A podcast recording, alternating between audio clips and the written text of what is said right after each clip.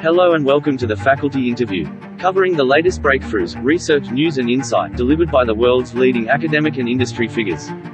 In this interview, Lisa Magnani analyzes the role of social finance as an example of financial innovation.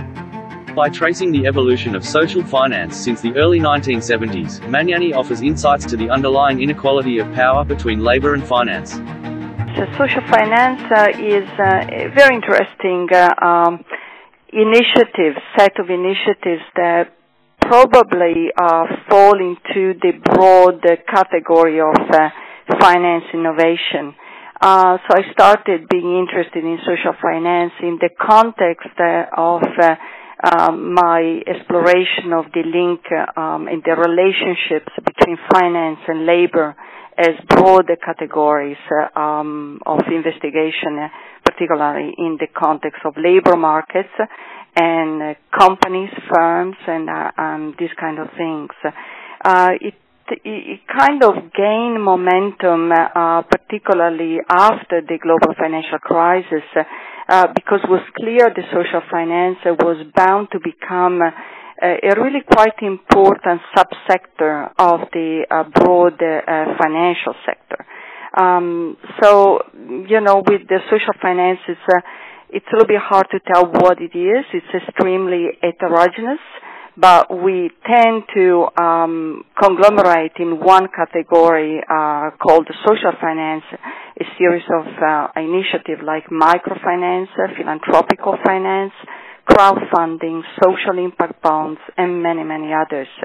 Uh, what was interesting to me uh, when I started looking at social finance from a critical perspective was uh, the, um, the, sort of the, the entrepreneurial spirit uh, with which many many people were adopting social finance practices, but also the optimism and the the really social uh, commitment to, uh, so, you know, so to speak, uh, do good while doing well, or uh, to, and I'm quoting here uh, real um, people who, um, working in the social finance sector, move the yardstick on pressing problems like poverty, safe homes, success in employment, and even climate change. Um, so I started looking at these um, uh, social finance with a critical eye, trying to understand better the um, the moves and the engine of expansion of social finance, where it was coming from. It, became really clear that uh, social finance not only was big, it was already quite big. Uh, we are talking about uh, billions of dollars in the U.S., in Canada, in the UK, even in Australia but was bound and projected to become much, much bigger in the next uh, decade or so. Uh, the other element that brought me to um, to this uh, field of research and to this particular paper that you're referring to is the fact that uh, the rise and the growth of social finance seem to be uh, quite connected to the global financial crisis and to the crisis of trust that emerged as uh, the real effects in the you know real people you know effects on real people um, of the global financial crisis were increasingly felt. It is an interesting evolution uh, because. Uh, uh, this is exactly the approach I've taken in in my study, rather than simply looking at the uh, post-2000 um, success of social finance in terms of not only the, the value, the dollar value of the sector, but also the ability uh, and the willingness to tackle extremely uh, concerning issues, you know, as I was saying, from unemployment, climate change, housing, poverty, and, and the more. Uh, so I was particularly interested in answering the question, where does social finance come from? And uh, so I took a sort of genealogical perspective and I went back to the 70s, as you mentioned, to start understanding where uh, the social needs uh, emerged and how they became so pressing that a, a social uh, finance could emerge as a leading sector in trying to tackle these social problems. Um, so it is important, in my view, to have this genealogical perspective to understand a little bit uh, that nothing is automatic. There is no nature or natural evolution of the financial sector, but there are clear reasons why the social finance sector uh, really filled up a hole in the set of economic and social tools that we as society have to tackle important problems. Uh, so if I may uh, kind of uh, uh lead you to uh, a key important moment uh, starting from the early 70s, we have the end of the social wage. With that, I mean um, that we, we know now that uh, there was an extensive downward pressure of uh, uh, wages, particularly for the unskilled.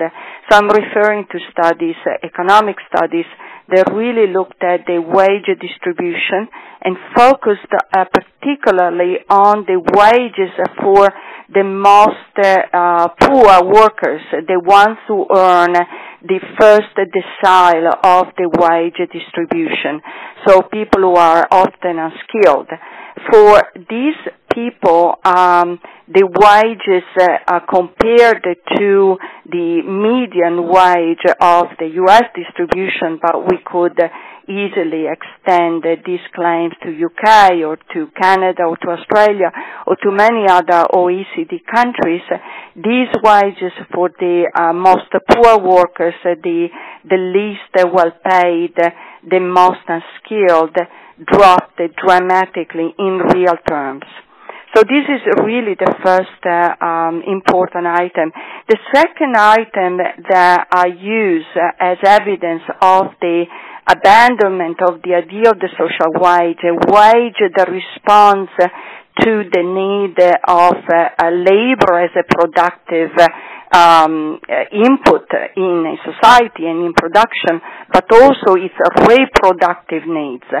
So the second element, the, uh, the disappearance of the social wage, is evident in the gap between productivity and compensation, labor productivity and workers' compensation. It is really starting from the 70s that we see an emerging and widening gap between productivity and wages with productivity higher than wages.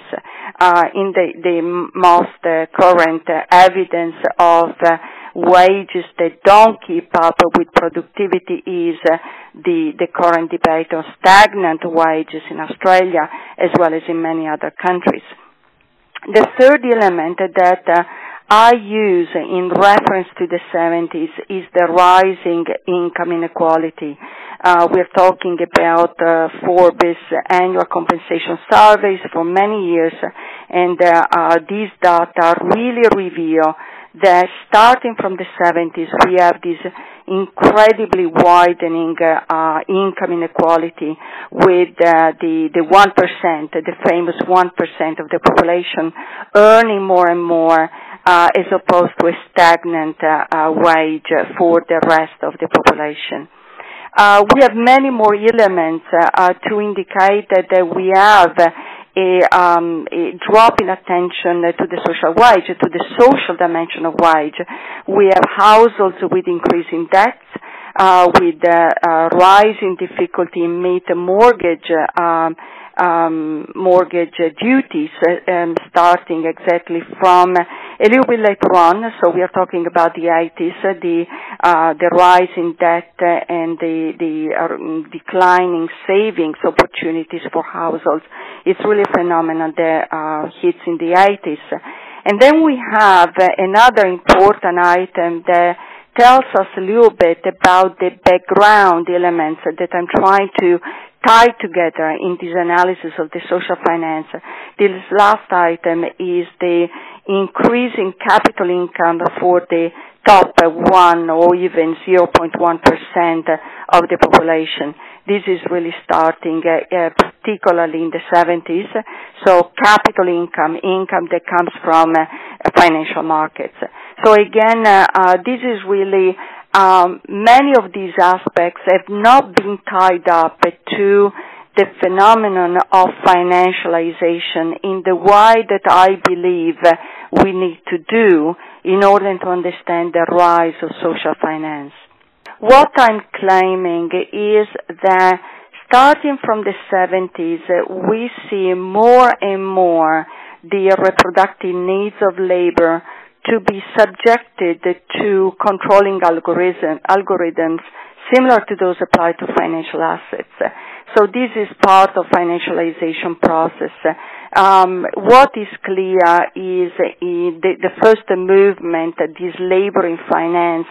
It's a, a complex set of legal, institutional, um, managerial changes that tend to um, really exacerbate the importance of financial imperatives at the level of companies and at the level of governments in the way they deal with labor needs, both productive and reproductive needs.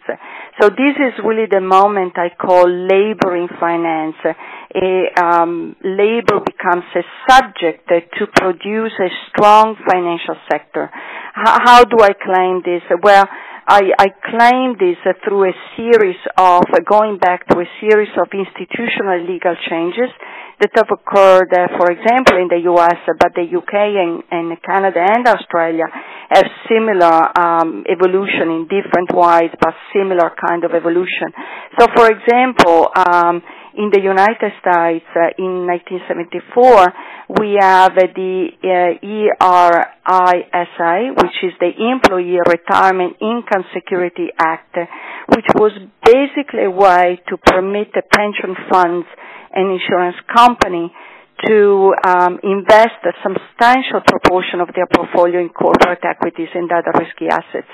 What basically um, meant is that uh, pen- pensioners and uh, workers were more and more exposed to the uh, rules of the fin- of finance and to the rule of the financial sector. So this is the movement that I call labor in finance. So a way to boost the strength, the scope, the size, the wealth that is invested in the financial sectors.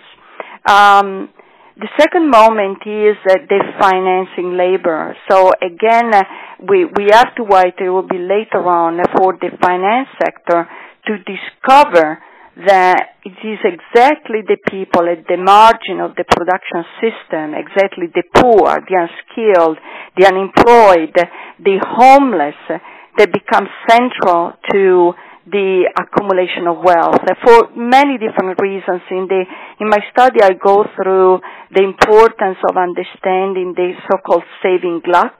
So an abundance, an excess of savings, they were seeking uh, investment, they were seeking uh, uh, opportunities to be used, uh, so to speak. And at the same time, as I was saying, in the labor markets, there are increasingly concerning and emerging phenomena of the unskilled being underpaid, often marginalized in the labor markets, becoming homeless. So these two movements, the rise of finance and the weakening of the social investment in labor in all these dimensions is really the moment that I call financing labor. It's a moment where the, the role of social finance becomes big, becomes pre- pregnant, becomes really poignant, and becomes a way to justify the role of finance to address social problems. The broad um, kind of uh, conclusions that I draw out of my work are a series of concerns. Uh, the first uh, set of concerns stem from the ability of social finance to play a role in rebuilding the trust in the market economy, in the capitalist system, um, in, in the role of finance in general in our economy without really uh, going uh, um, and, and tackling the deep causes of the uh, social uh, issues and struggles that we witness nowadays in many advanced societies. So that's really the first concern. The second concern is the what I call the hegemonic kind of uh, philosophical uh, underpinning of social finance. So by hegemony, I'm really referring to the Gramscian notion of the term, which uh, combines uh, the consent and uh, the role of coercion. So we need the consent and coercion for the creation of hegemony. In this case, is the hegemony of finance. So coercion comes from the reduction of labor to of many groups uh, of uh, in among the workers to the unskilled, to underpaid, to underemployed, to unable to meet uh, their needs, uh, both in terms of production and reproduction in the current society.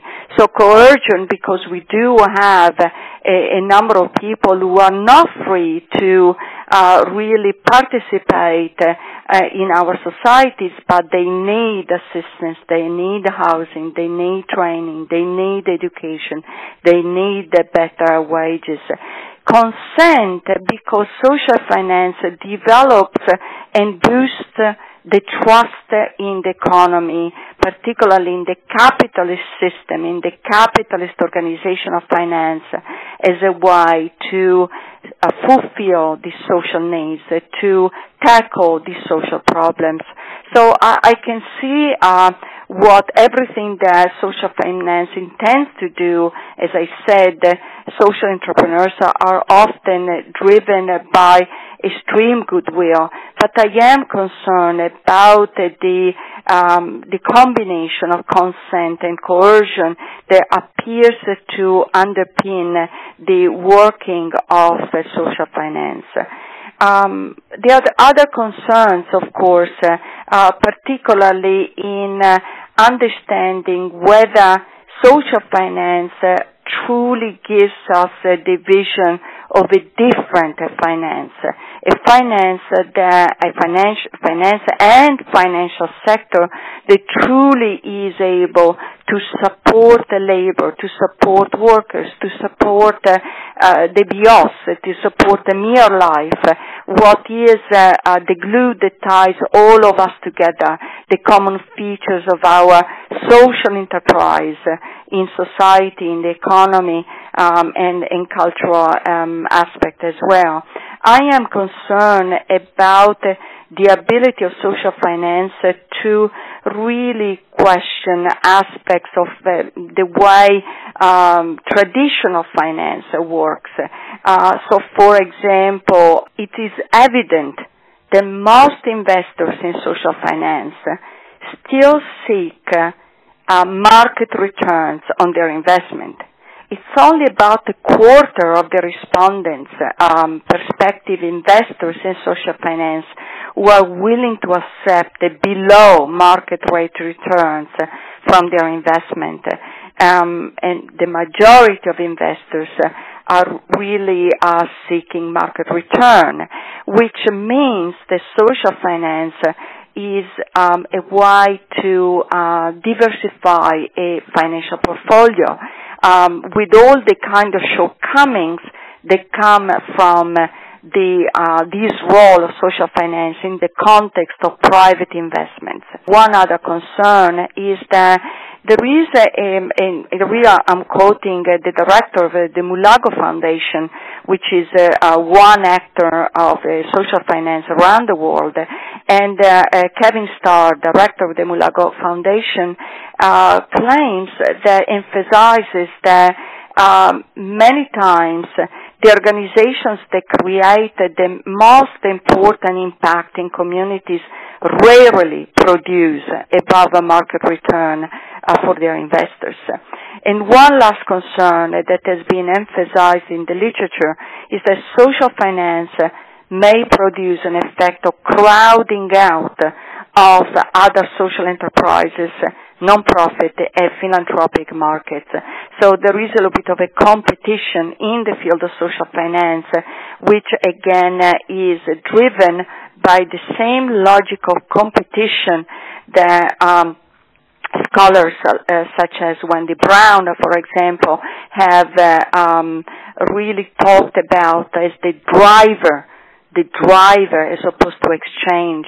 Competition is the driver in, in neoliberal societies. So again, social finance is still driven by the same logical competition and with, with important kind of features and important limitations in my view for their ability to tackle the social issues that they want, that the social finance wants to address.